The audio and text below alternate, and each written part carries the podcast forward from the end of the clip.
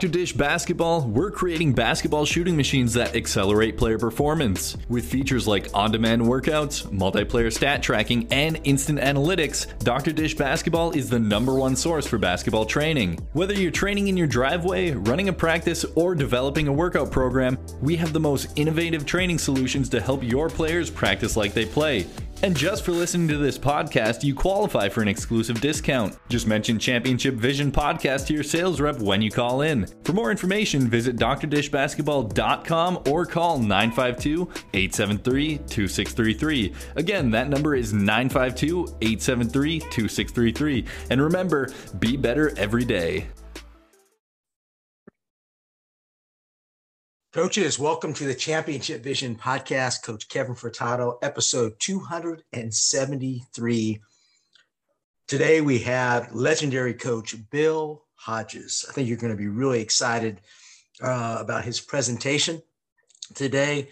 Coach is going to talk about his coaching story, uh, perseverance, and how coaches can really dedicate themselves to improve their craft. Uh, he's also going to talk about his story uh, about recruiting the legendary Larry Bird on what it took to get him to Indiana State University. I think you're going to really enjoy his story.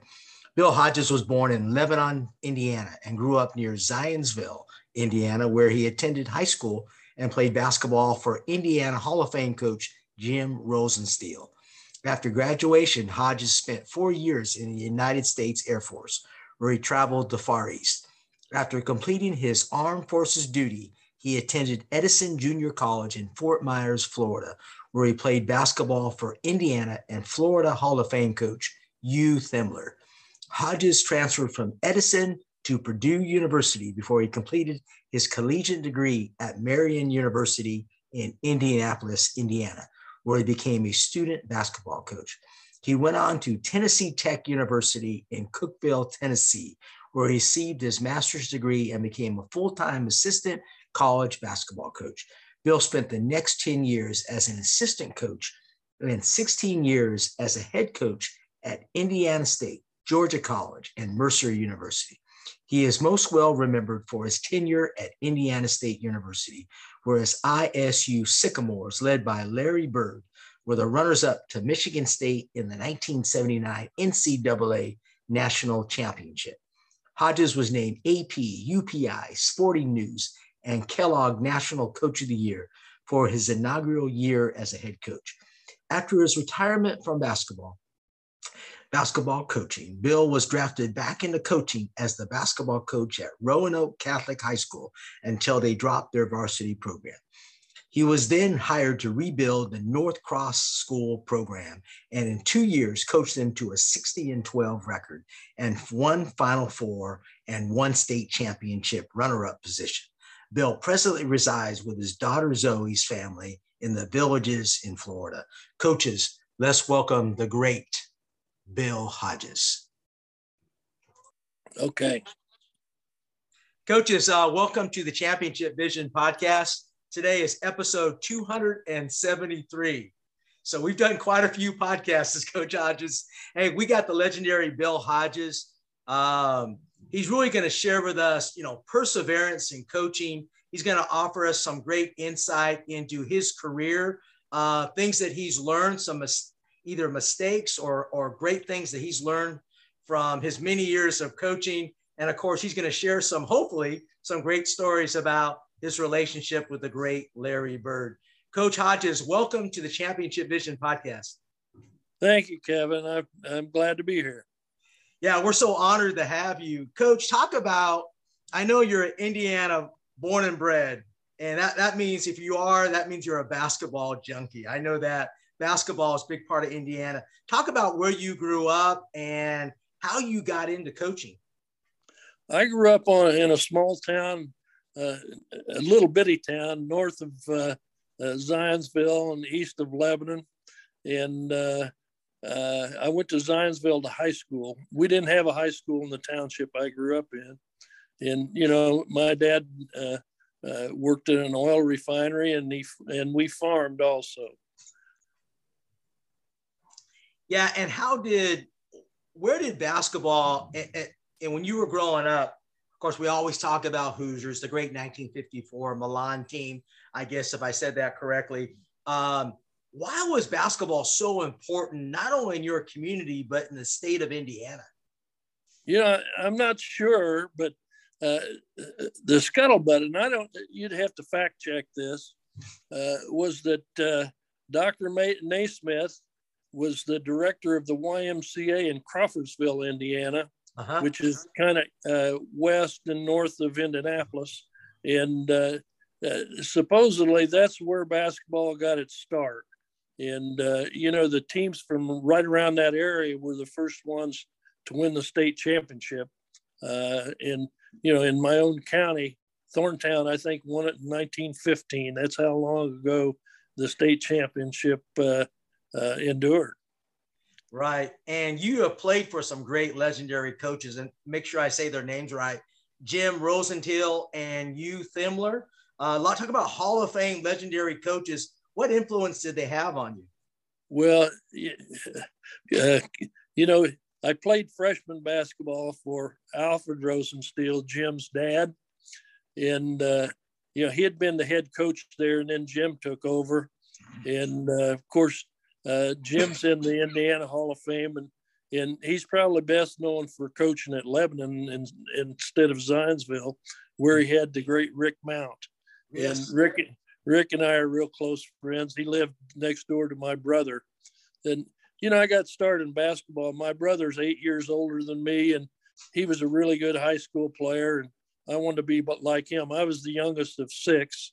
And uh, uh, my older brother kind of mentored me and and uh, he helped me and he's the reason why I went to Zionsville to high school. Yeah, and where did you um you know we talked about you know growing up with the game and so forth.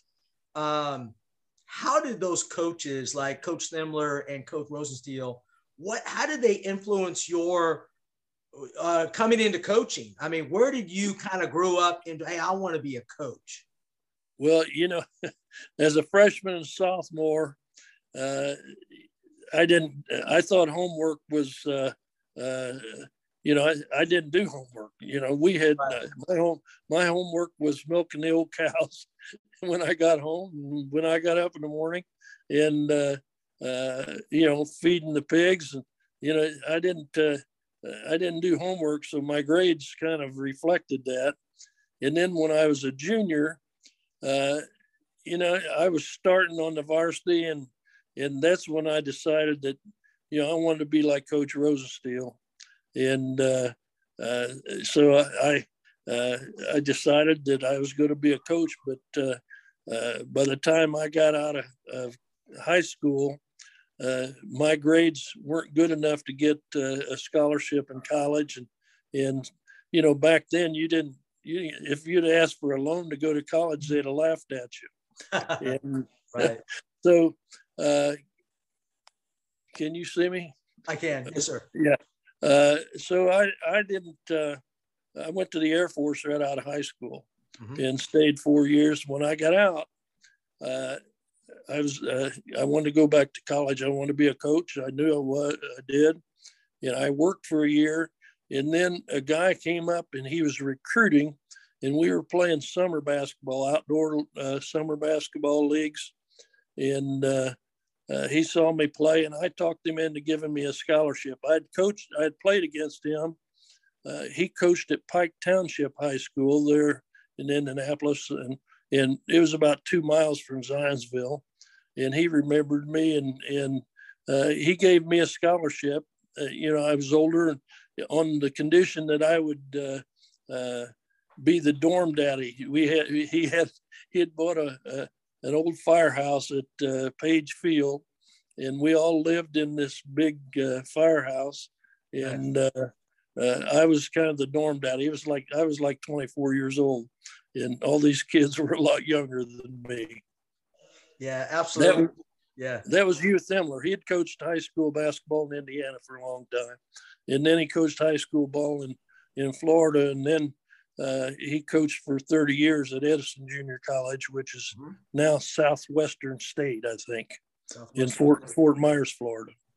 Yeah, absolutely. Um, coaching is one of those. Coaching is a journey, right? I mean, I, I couldn't tell you how many schools I've coached at. Okay, and it's all about perseverance, right? Because hey, some job you're going to do great, some jobs you're going to struggle, you might get fired. It's all about perseverance and coaching. I think a lot of coaches go into it with a wrong attitude. Like sometimes I know I learned more from the jobs I struggled at than the were the ones I've won. What's your philosophy on that?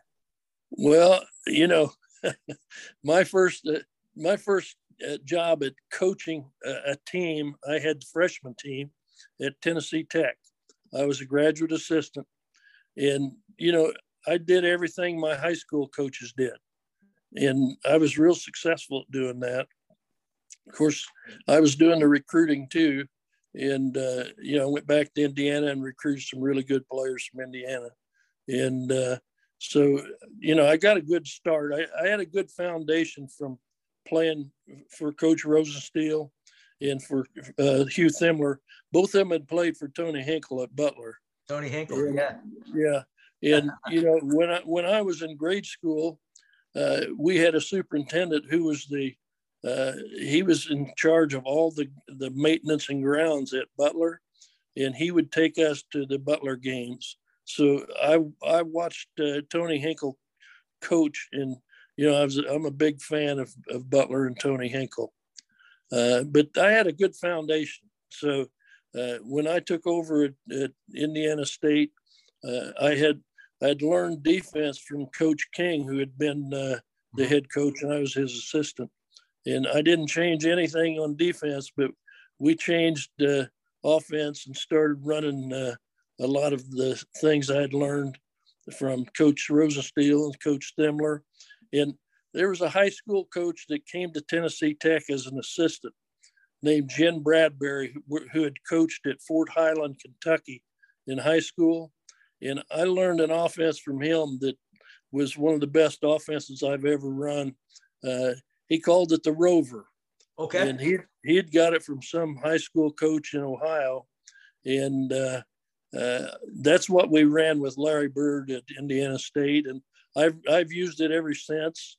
And uh, when I uh, got to the, uh, the, villages, I taught it to uh, Coach McDowell, and he still uses it today. I want you to try to teach it to. Hey, that's an insight there, Coach. Now, you if you have your diagram board, I wish you had one with you. I love this. either you diagram it or can you describe it to us? Uh, well, it, it's a case where you can hide some some kids that aren't very uh, talented offensively. Exactly. Uh, yeah. Uh, you, you, just put them put them down on the block. You have to have one player that uh, can do everything. And uh, you know, I've generally been fortunate enough to have one that could I could run, and and they run from one side of the floor to the other, and you play off of them with a two okay. guard front. Uh, you know, I've got it uh, print it out. I'll be glad to send you a copy if you'll uh, let me know your address. Absolutely, Coach. Um, yeah, if you could, um, I think um, if either that you can download it, and so I would love to see it, Coach. I think a lot of coaches out there would love to see it as well. Called the Rover, right? Yeah, uh, I gave it to Tubby Smith. I think he's still running it too. oh, Tubby, yeah, for sure. Um, now, would you run them off of, let's say, I'm assuming it'd be for Larry Bird. Would you run them off some double screens? How, I mean, kind of give us well, an idea.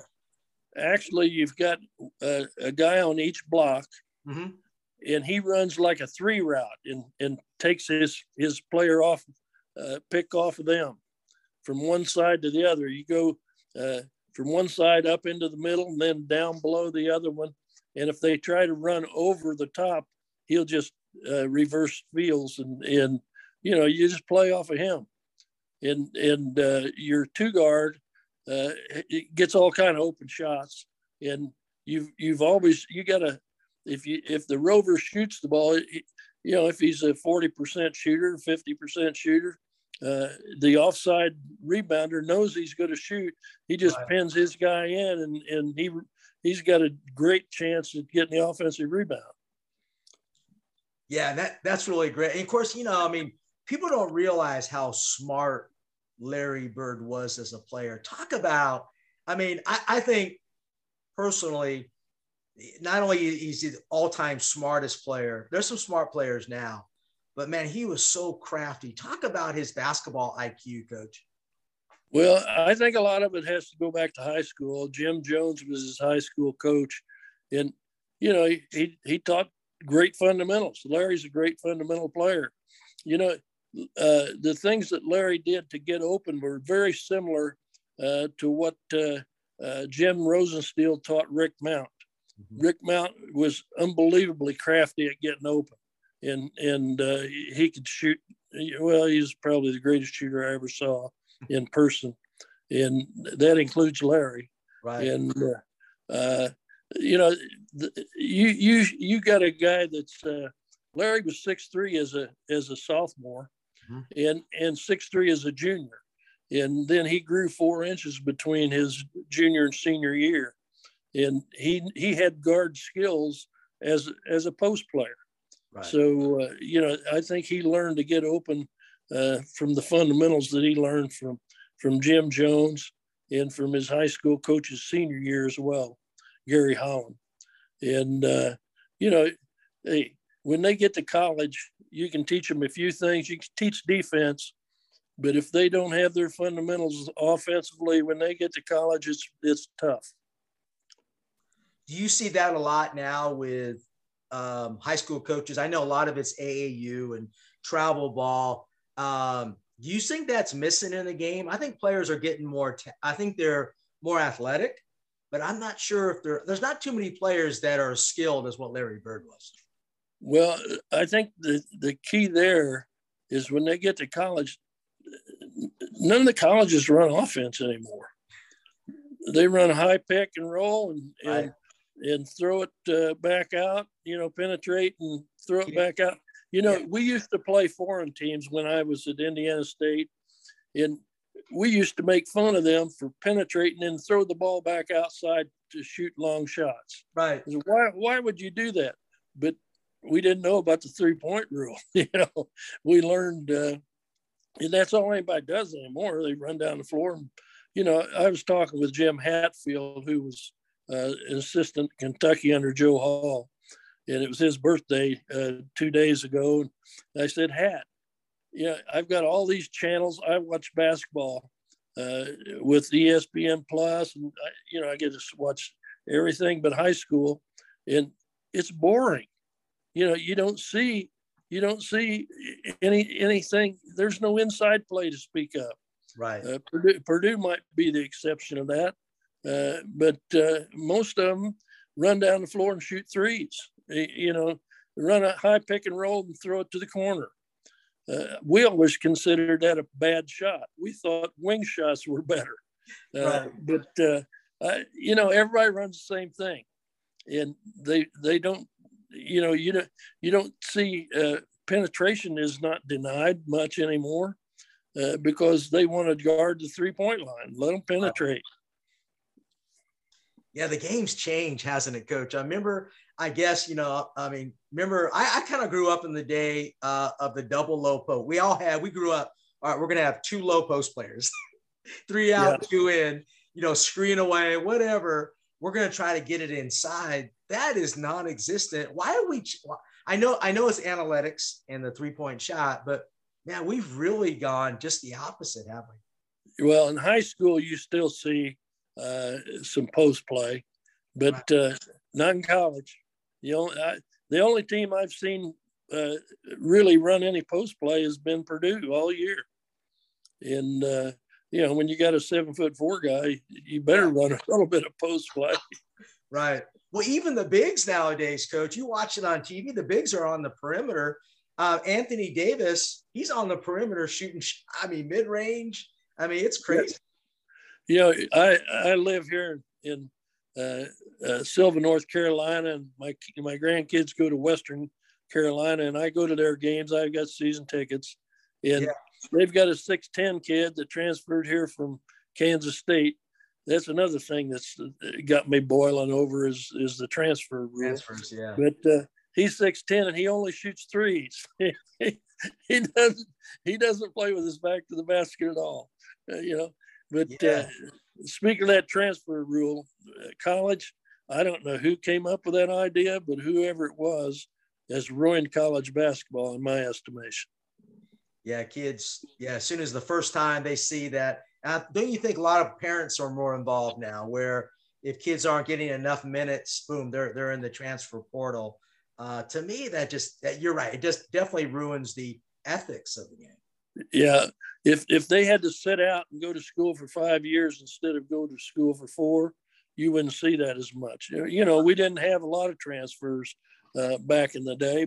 We had some, uh, you know, it was okay to transfer and they'd sit out, which really was good for for a lot of kids. Larry Bird had to sit out, but he lost his freshman year. See, if you transferred during your freshman year back then, you lost your freshman year.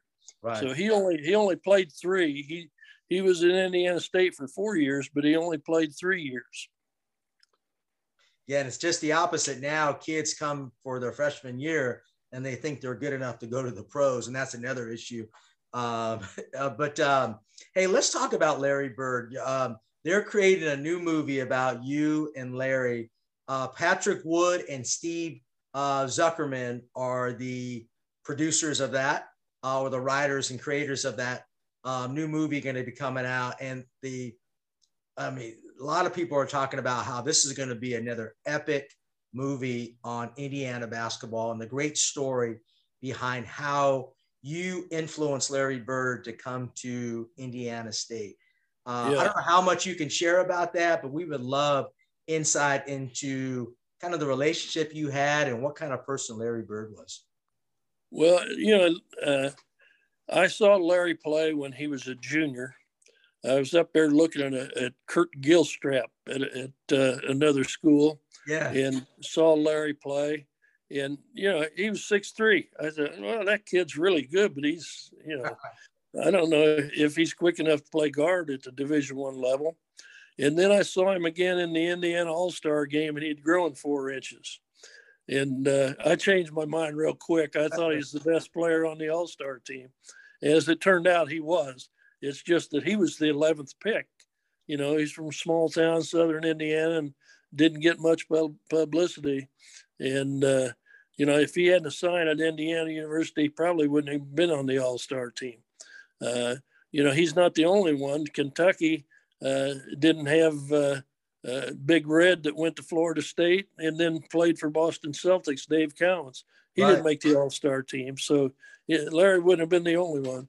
But, uh, you know, when I got to Indiana State, I asked Coach King if they had been recruiting Larry. I said, you know, he's down in French Lick. And he said, no. I said, uh, he said, do you think he's good enough? I said, Coach, he can get double doubles for us, you know. And uh, he said, well, maybe you better go see him then.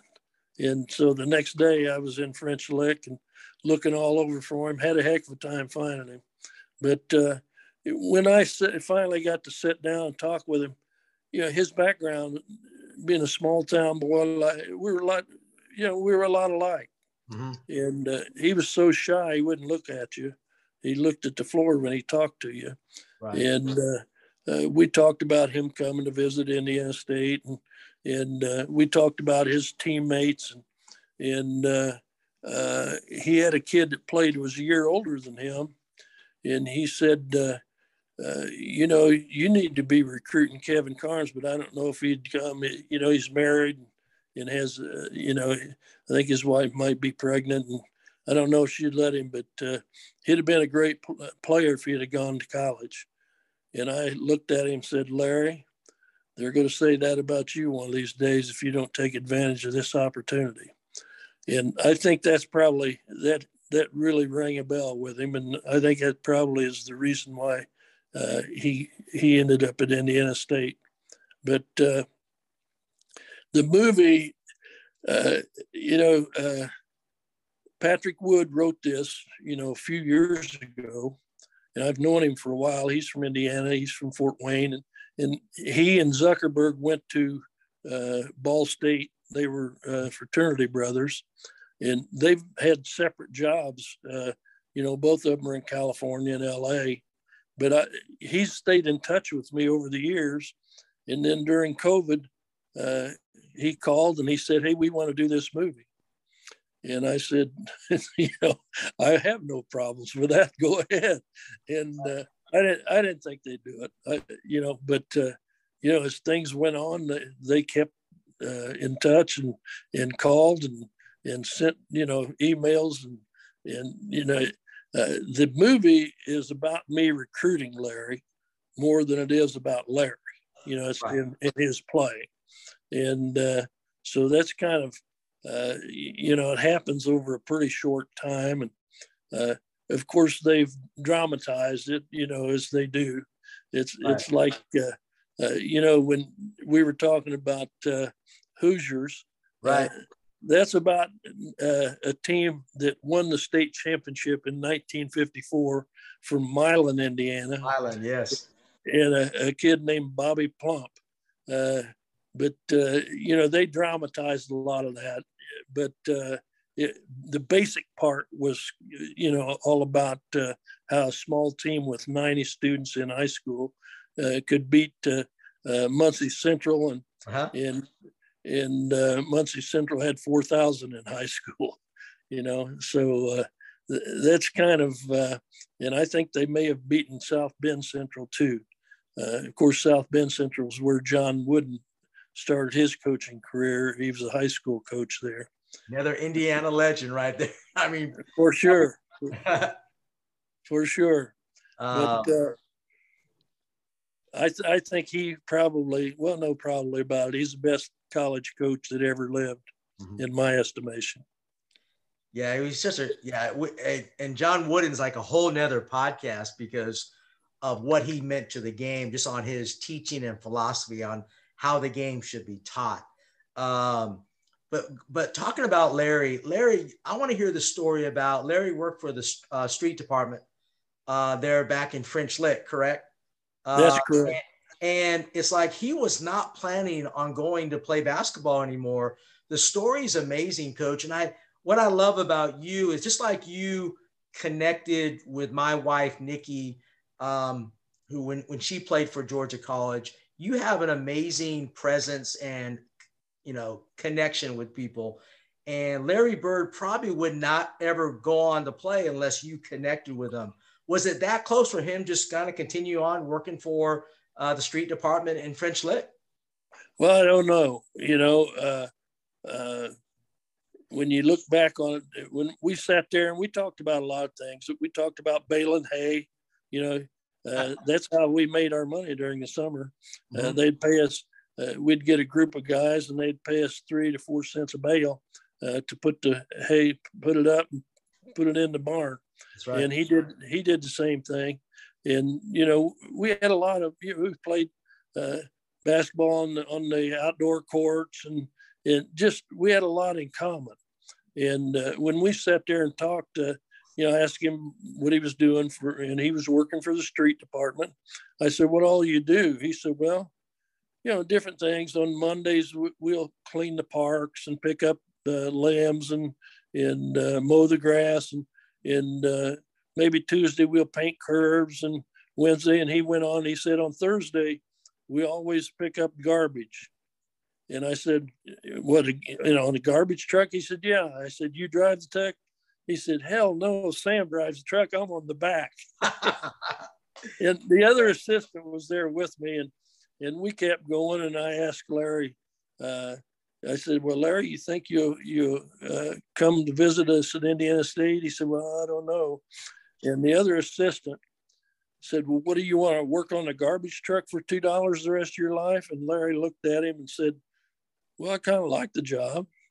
And I, it kind of ticked him off. So I, I thought, mm, I better get, it. I better get Stan and get out of here before Stan really makes him mad. And right. uh, so I said, I got up. I said, Larry, we we we got to go. I said, uh, you know, I'll be back in a couple days. You know, and you think it over.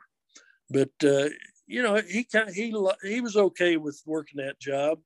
Uh, you know, he was uh, he was uh, a gifted basketball player, but he's really humble. You know, he, yeah. he didn't he did you know he didn't get to, uh, to talking trash until he was in the pros. right, right. Now he was a great player. Could tell me now, but um, that he they went when they uh, I it's him and some some some other guys came to um, came to your school and they actually scrimmaged some of your players, and I think yeah. beat them pretty good, right? Yeah. Well, what happened is, uh, yeah, I'd I'd gone back in two days and I had all the paperwork uh, already filled out. See, back then you had to get the permission of the school you were transferring from to transfer. And so I had all the paperwork filled out and had the address, uh, uh, the envelope address, had a stamp Dr. Dish Basketball's Virtual Camp 2.0 is now live. Our camp features drills and workouts from pro players, coaches, and trainers like Byron Scott, Quincy Pondexter, and four time WNBA champ Lindsay Whalen. And though we're known for our shooting machines, the camp also features ball handling, agility, and conditioning drills to help athletes of all ages round out their game. A shooting machine is not required for this camp, but if you own or have access to a Dr. Dish CT or Dr. Dish home, you can follow along with our pre built program and track your progress and your stats. Sign up today to gain access to the Virtual Camp 2.0 featured drills and workouts by visiting drdishbasketball.com slash virtual camp 2021. That's drdishbasketball.com slash virtual dash camp dash 2021. Coaches, I'd like to welcome our new Championship Vision podcast sponsor, Hudl Assist. The best basketball coaches are relying on data more than ever. That's why coaches love Hudl Assist. With Assist, you get full game breakdowns, including complete team and player stats in less than 24 hours. Your stats are ready when you need them. And Assist is more than just the box score. Use interactive reports like shot charts and advanced stats like lineup data, VPS, and of course, effective field goal percentage to coach smarter. Plus, Assist brings your stats to life. Every stat is marked on the video at the moment it happened. See every shot, turnover, rebound, and much more with just a few clicks. Want to see how Hudl Assist is elevating basketball? Visit hudl.com slash assist. That's hudl.com slash assist to learn more. Hudl will also be at the Legends at the Grove Clinic on September 12th at Walnut Grove High School in Loganville, Georgia. Come stop by our table to chat and see what we have to offer. On it, and all I needed was Larry's signature. And so when I went back, I, they were uh, they invited me in the house and, and fixed me some some iced tea, and and uh, we sat there and chatted. And he said, "How do you know I, I would? Uh, how do you know I was going to uh, do the paperwork? I was going to sign." I said, "Well, you know, this doesn't mean anything. You don't have to uh, go anywhere, but uh, if you sign this, it gives you permission to go. And so he signed and I, I took it to the post office myself and mailed it. Exactly. And, and uh, uh, so I said, when when would you guys like to come visit? Uh, you know, he asked me if a friend could come with him. I said, sure. And uh, so uh, he said, well, uh, you know, sometime this week, he said, do you practice in the afternoon? I said, yeah, our guys play pickup every afternoon. He said, what time? I said, generally at three, three thirty. He said, okay, well, we'll think about it. Well, it, it, I forget what day it was, but uh, somebody came to my office and said, hey, coach, Larry Bird's looking for you. And I said, no kidding. So I got up, went out, and, and they were in the gym. And uh, uh, him and, and three of his buddies, I think I think one or two of them was were his brothers. They were good players too. Yeah, just not near as tall as him. And uh, uh, I said, "Well, you guys want to you want to uh, scrimmage against our guys?" He said, "Yeah." I said, "Well, you know, he got jeans, jeans and t-shirt." I said, "Yeah, you want me? You want me to get you some shorts to wear?" He said, "No, no, we're just playing these." That's right. And so, our, whole first five uh, at Indiana State, you know, had uh, had started the year before. Of course, this was our first year, so uh, I said, "Okay," I and and uh, I said, "Get your team." So he said, "Well, we got four. We need one." And we put a, a kid with him that uh, had been hurt the year before. He, he's coming back. He had a knee brace on. Kid from uh, Fort Wayne named Ron Barnes. Okay. And uh, so uh, Ron and the, the, four French Lick guys uh, played the first five from Indiana State. And of course, we weren't allowed to watch them. Uh, yeah, I won't right, say right. that I wasn't peeking through a crack, but uh, we'll leave that one alone. yeah. Hey, what can they do now? but uh, uh, they just they just beat the snot out of them. I mean, yeah. they hammered them. and I'll tell you, uh, Larry just he he he really he he, he made our guys look real normal. you know, but uh, not just him. The the other kids from French Lick were just as good. But uh, uh, he really, uh, you know, after he got through playing, uh, I said, uh, Larry, you know, you have to sit out. And Rick Williams will be graduating. Jeff Shuck will be graduating. And Giannis Ludix will be graduating. We got this guy back and that guy back and the other guy back. And uh, I said, uh, so there's two forward positions open. Mm-hmm. And, you know, I said, you have to earn them. You'd have to earn them. But uh, I feel pretty certain that you would, uh, you'd be able to earn a spot. And, you know, he later told people that that was one of the things that helped him make up his mind that I didn't promise him he would be, he, he would be a star. I didn't promise him uh, any playing time or that he would turn our program around. I just told him that the positions would be available. And I think he appreciated that, me not BSing him. Yeah, that's a great story, coach. Um, and that says about, I think he, you guys being kind of similar in humility and, and being humble people, you knew, you knew that this kid came from, you know, kind of a tough background and so forth. When did you find out like what kind of team player because a lot of great players are out there. Larry Bird, I always thought was a team first player. Uh, how did he interact with the other players? Because I remember him being a great team player just watching on television. Yeah, well, you know, when he was playing in the All Star game, he was the only guy that would pass the ball. You know, right? he and, and, a kid from, uh, uh, well, where was he? Was from Anderson, Tony Marshall. Okay. And and they would you know, they'd put them in, they'd get a lead, and they'd take them out. But they were the only two that would pass the daggum basketball. Right. And uh, so I knew he was, you know, I'd see him in high school. And, uh, you know, Jim Jones, you don't play for him unless you share the ball.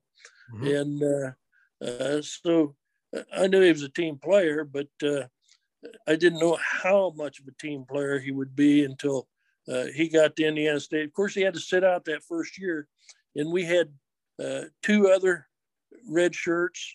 That so there were three guys, and they they would play uh, against our varsity every day. And it frustrated our varsity because they could never beat them.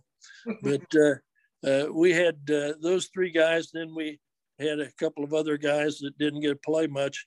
One of them was a little guy named Johnny Nelson. Mm-hmm. He was from Rockville, Indiana. He was only five seven. Uh, but uh, he was a great golfer. Ended up in, in Las Vegas coaching the golf team at one of the nice. high schools. But uh, Larry wouldn't shoot the ball until Johnny had scored. And so, you know, I knew, you knew then that you had a, a really a, a, great team player. Those are the basketball instincts. I think people, I, I just think certain people, uh, it's almost like, like Curry. You know, you watch, you know, Curry with the Warriors. It's like they got – they got basketball intellect. I say, like Bird, you watch him, you watch him with the tip passes, how he kind of interacted with other teammates. I think that's a lost art. The passing, the great passing is a lost art, right, Coach? Oh, no question. I, you know, of course, today you only have two passes in a shot. That's right. Uh, in college, and it's not like that in high school. Uh, my philosophy has always been you have to make them play both sides of the floor, and uh, we would do that. Uh, you know, our offense was set up with Larry where you would have to, uh, you know, you're going to have to play both sides of the floor before you get a shot. And uh, we didn't come down one pass shoot it very often, and we averaged 89 points a game that year. Right. Yeah, for sure. And and people forget that that Larry Bird wasn't a great defender, but he was a very smart defender, right, Coach? Can you give us insight into that? Well, I'll, I'll never forget Dave Cowens was uh, uh, he was coaching the Celtics, and he came and and I put him in the film room, and he watched film all day. And you know, we had film from uh, Larry's senior year. We had film, and back then they weren't on VHS; they were on 35 millimeter.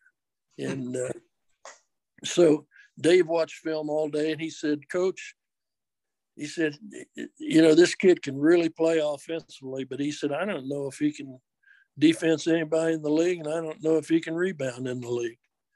And I, I looked at him. I said, Well, I'm going to tell you something, Dave. And I didn't know Dave Cowens. That's the first time I'd ever met him. Yeah. I said, uh, He'll be your best team defender. And uh, don't ever doubt he can rebound. I said, you know, he his timing is is timing. phenomenal, yeah. and and he blocks out. You, you, not many of your pros block out. He blocks out. Right. And uh, of course, Dave didn't believe me, but uh, you know he didn't. Dave retired after that year, and uh, Larry didn't play with Dave Cowens, and and he came in there, and you know for the first two years before they changed the rule where you had to be within 15 foot of the man you were guarding, he was all defensive team two years, mm-hmm. his first two years, because he was a great team defender, right. and you know he would always have one foot in the in the paint, you know, uh, ready to help double on the block. And, and you know, he stole the ball a lot. Yeah. I mean, he he was a great team defender. Now, uh, he, you know, he wasn't his feet aren't quick enough uh, to where he can defense a, a real three player. Uh, but he's he, he anticipates so well that he could get where they were going before they got there. So he he, he defended well, uh, and you know he was always their what their second leading rebounder every year. So uh, Dave was way wrong on that.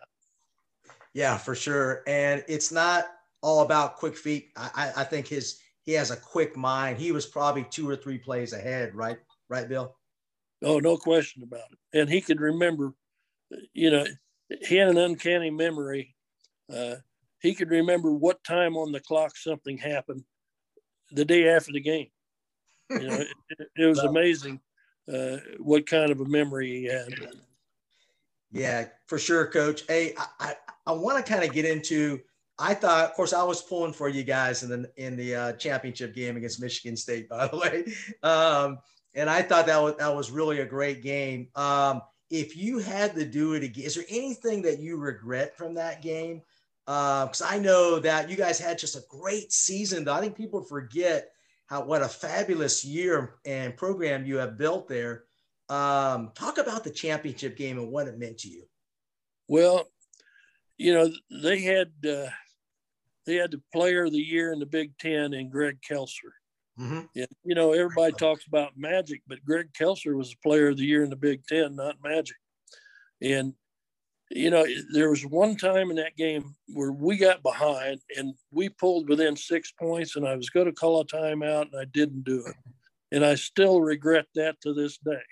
And if we'd have called a timeout and got a little bit of rest, uh, we might have been able to pull that thing off. But after we, uh, you know, they, they, they ended up uh, getting eight points ahead and then they pulled it out and went to the four corners. Right. Well, you couldn't do that today. Yeah. But back back then they held the ball on us, and a kid that had shot like thirty percent all year hit five jump shots, and you know when when you're playing against the four corner and you're trying to trap the ball, somebody has to be open. Right. And that that kid was the kid we knew he he's a thirty percent shooter, but he wasn't that day. And, and you know I regret uh, not guarding him a little closer maybe. Yeah, but, uh, yeah, yeah. That, that's amazing. And there's always that one guy that you would not think, right? I got to deal with that too as a high school coach.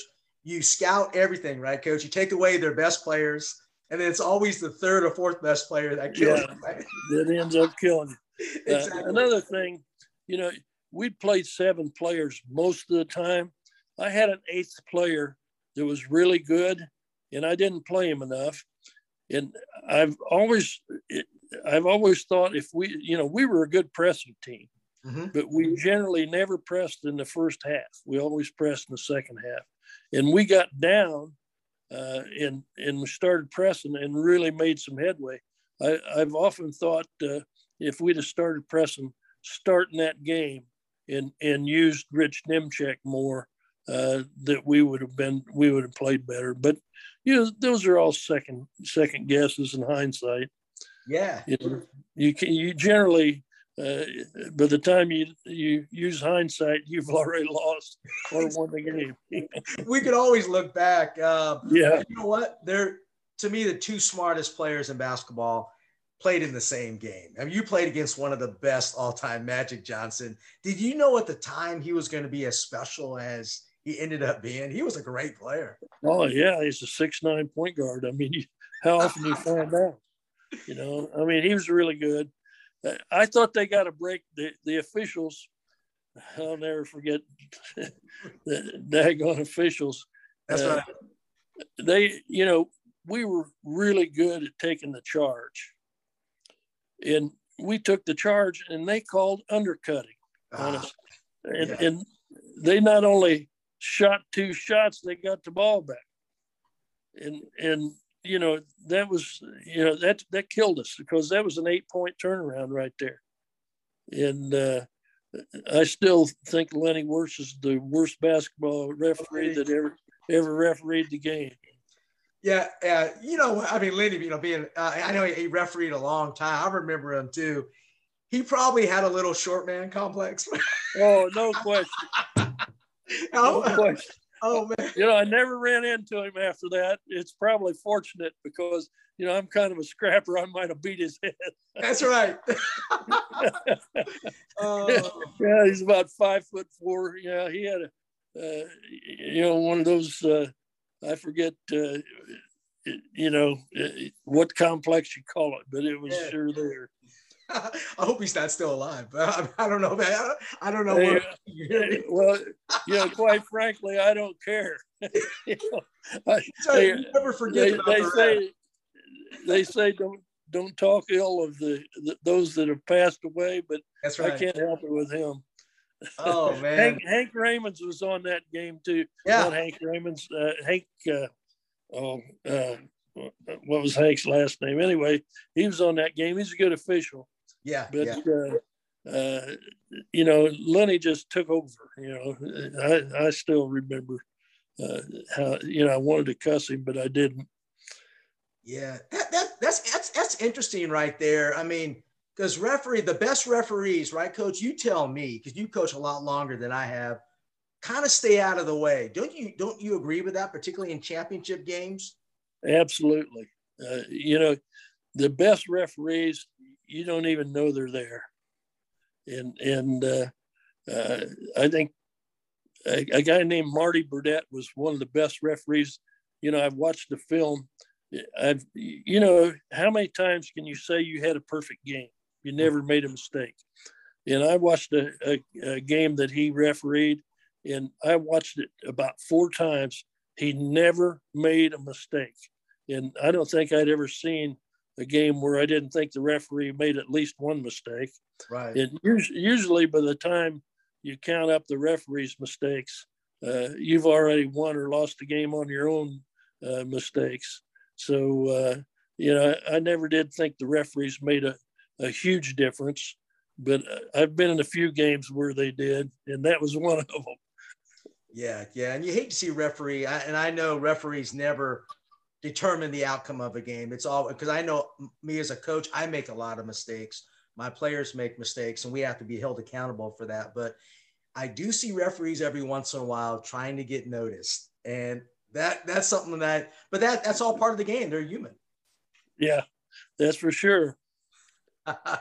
hey, coach. Hey, before you go, um, I want you to try to help us out. You, um, what advice can you give to high school coaches now? It's kind of getting into coaching. Uh, I know, I know, you've learned a lot over the years, and you've persevered, and you coach at the not only at the college level but at the high school level. You've turned some high school programs around. What advice can you give to us high school coaches on how we can shape and influence our players and, and run a great program? Well, I think the biggest thing, uh, both college and, and high school, is care for your players. You know, you if you care for them and they know you care for them, they're going to give you everything they've got. They're going to do what you ask of them, and they're going to do it consistently. And I think that's the, the biggest thing. And that's the reason why so many of my players still stay in, in touch with me is you know they know I they know I cared about them. I did then and and I I do now. You know I've got one that uh, and he still gives me a hard time. He played for him at Indiana State, and he said I cost him a pro career because I wouldn't let him shoot. And I, I. I have to remind him. I said, Alex, you only shot 34% from the free throw line. How am I supposed to let you shoot from the perimeter? And, you know, every kid, you know, they, they think they have un, unbridled ability. The, the toughest part of coaching, I think, is to teach a kid what his parameters are mm-hmm. and to have him play to his strengths and stay away from his weakness. And I think that's the toughest thing there is. And the way you do that is you you coach them during the summer or uh, at a time, you know, when it's just the two of you, and and you you talk about their their weakness and and strengthen their weakness. And if they know you care enough about them to go to the gym and take your time and and spend your time with them, they're going to give you everything they got. Yeah, you know the the two kids that I've got the kid that I helped coach in in the villages uh, when he was a freshman, and those two kids would call me, and you know I'm single and retired, you know. Uh, I, I wasn't teaching, uh, you know, and they'd call and say, Coach, would you let us in the gym? Well, in order for them to be in the gym, I would have to stay with them because the coach had to be in the gym in right. order for, for them to be in there. And uh, so I'd let them in the gym and I'd stay in as long as they wanted to shoot. And when players uh, like that, I mean, uh, Trey's Trey's uh, playing for the Oklahoma Thunder, the Oklahoma City Thunder now, mm-hmm. and uh, you know that's one of those kids. He knows I cared about him then. He knows I care about him now. And uh, I think when you care about kids and they know it, then they're going to give you everything they got. Uh, that, you know, they don't have coaches clinics much anymore. You know, I used to go to four or five or six coaches clinics uh, every summer, and they just don't have many of them anymore. You know, uh, I was at uh, uh, probably three or four of uh, uh, clinics that John Wooden spoke. I was at Adolph Rupp's last clinic, where would you think he would speak at his last clinic? Rupp, right? No, it wasn't Rupp Arena at the time. Uh, no, they didn't have Rupp Arena. Yeah, Rupp Arena. Yeah. What was the other gym? Well, it wasn't. It wasn't in Kentucky. Oh, wasn't it? Who was his most hated rival? Tennessee. Louisville. Oh, Tennessee. Tennessee. Tennessee. Okay. They didn't play Louisville back when he was coaching. I got and, you. I got you he he's he did his last clinic at Tennessee, and I was there. It was great. It was great. That's great. Yeah. Um, hey, tell me about a uh, before you go. Um, you got to give me one story about my wife Nikki on that. You got to tell me, uh, hey, and and yeah, I know you don't want to embarrass her and so forth. Uh, hey, tell me about what kind of player she was. I mean, you got to give me, you got to give me some dirt, man. I'll tell you what. when when I saw where you were married to Nikki Haney, I said, I talked to this guy. Uh, you know, if he can corral Nikki because she's one of the toughest players. I never saw a girl that was that that aggressive. Yeah, she, yeah. She, she, hey, when she knocked the girl down, she didn't help her up. No. I love it. I love it. Hey, she was tough. She was tough. Uh, you know, and John Carrick was their coach. He did a really yeah. good job with them, and uh, he and I would argue, but uh, uh but we were good friends and and got along and and we rode the same bus together. You know, right? right. Uh, you know, with all with those girls, so I got to be uh, really close with some of them. Uh, I really admired our girls. They played hard, and uh, that wasn't always easy. Carrick yelling at them. Of course, I never yelled at my players. Exactly. I don't know if you remember Jerome Shelton that played for me at Georgia College, and I was setting up the stands. They didn't know I was there. The players okay. and this news, newspaper play, uh, guy come in, and he he said, "Hey, would one of you talk? Uh, you know, give me an interview?" And Jerome jumped up. I'll talk to you. And so the guy said, Is Coach Hodges prejudiced? And, and Jerome said, No, he treats us all the same. Bad. exactly. You're consistent. oh man.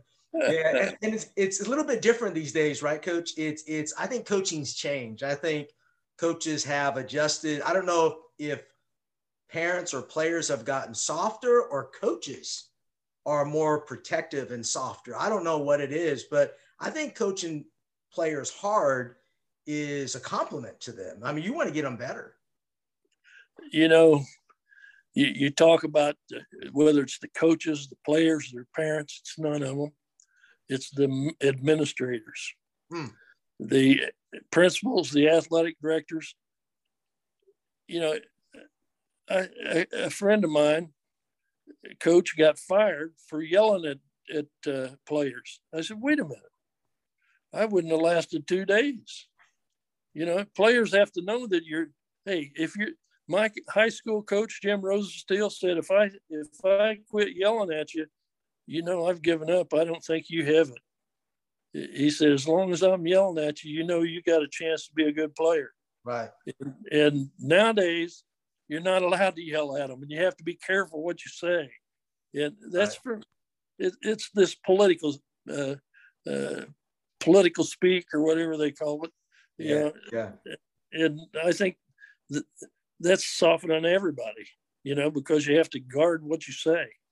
Uh, you know, uh, you, you, you can't imagine yelling at a player in, in practice uh, with his parents sitting in the, you know, I'll never forget one of my kids, and he's coaching now.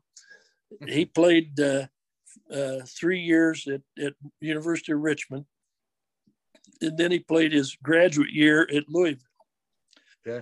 And uh, he didn't play a lot at Louisville, but he played some. And you know, his mom had walked in, and it was right at the end of practice, and I was just blessing him out. And you know, I mean, what's the matter, you? What's the matter with you? You know, uh, you know, aren't you tough enough to stand? and, sure. And his mom was, you know, she's an attorney, and she was standing there.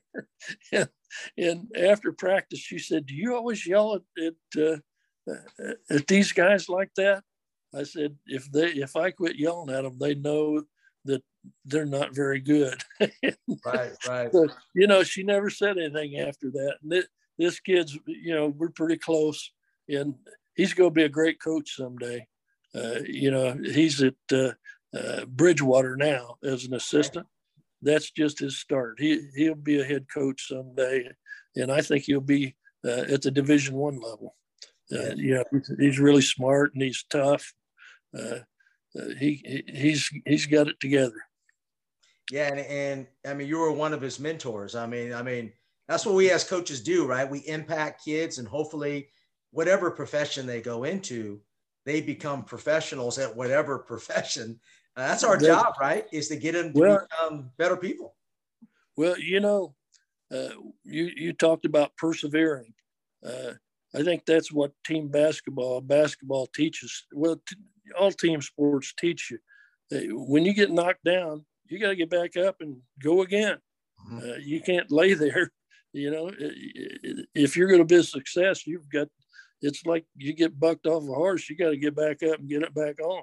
Back and. Uh, yeah. if you don't, if you don't play a team sport or something like that, uh, you're not going to learn that. And uh, you know, the kid I was telling you about, uh, Keith Otto, uh, hey, he learned that the hard way. he'd, he'd never played for anybody that yelled at him until he played for me. And uh, he hasn't forgotten it. yeah, but you helped them along the way. You toughened them up. You got you really cared about them, and that's really important.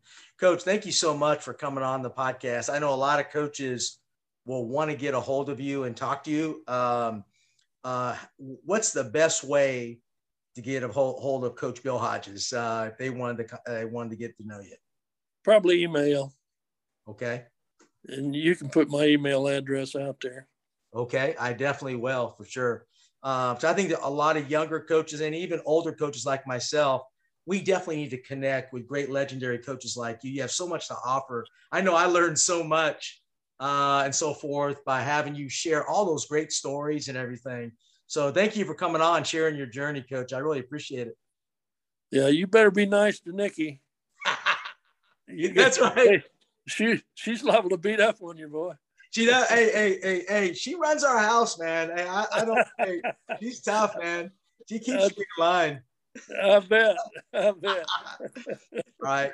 All right, Coach. Take care, man. Right. so much, man. I really appreciate it. All and um, I do run a clinic every year. Matter of fact, we'll talk later about it after we click off here. But I do run a clinic every year. I love to have you come out and uh, speak at my clinic that I run out here too. Yeah, be glad to. All right. Thanks, Coach. All right. Hi, this is Matt from Court Cart. The Court Cart is a great way to store your basketballs and is handy at practice. You can lock up 24 men's or 30 women's basketballs with our zippered top. The cart is sturdy and easy to go around the court. The cart is 269 with free shipping. The court board is a whiteboard that attaches to the cart so you can draw plays up on the court. The Court Cart courtboard package is 528 with free shipping. You can find out more information on courtcart.com. This is Mike May, creator and owner of Practice Planner Live software. I'm excited about partnering with Kevin Furtado and Championship Vision podcasts. We share a common passion of helping basketball coaches be more effective in their profession. With over 26 years of basketball coaching experience, I created Practice Planner Live with the purpose of saving coaches valuable time in creating efficient and effective practice plans. John Wooden once said, If you fail to prepare, you prepare to fail. Practice Planner Live can take your practice planning to a whole nother level with tools and functionality that will maximize your team's ability to reach their potential.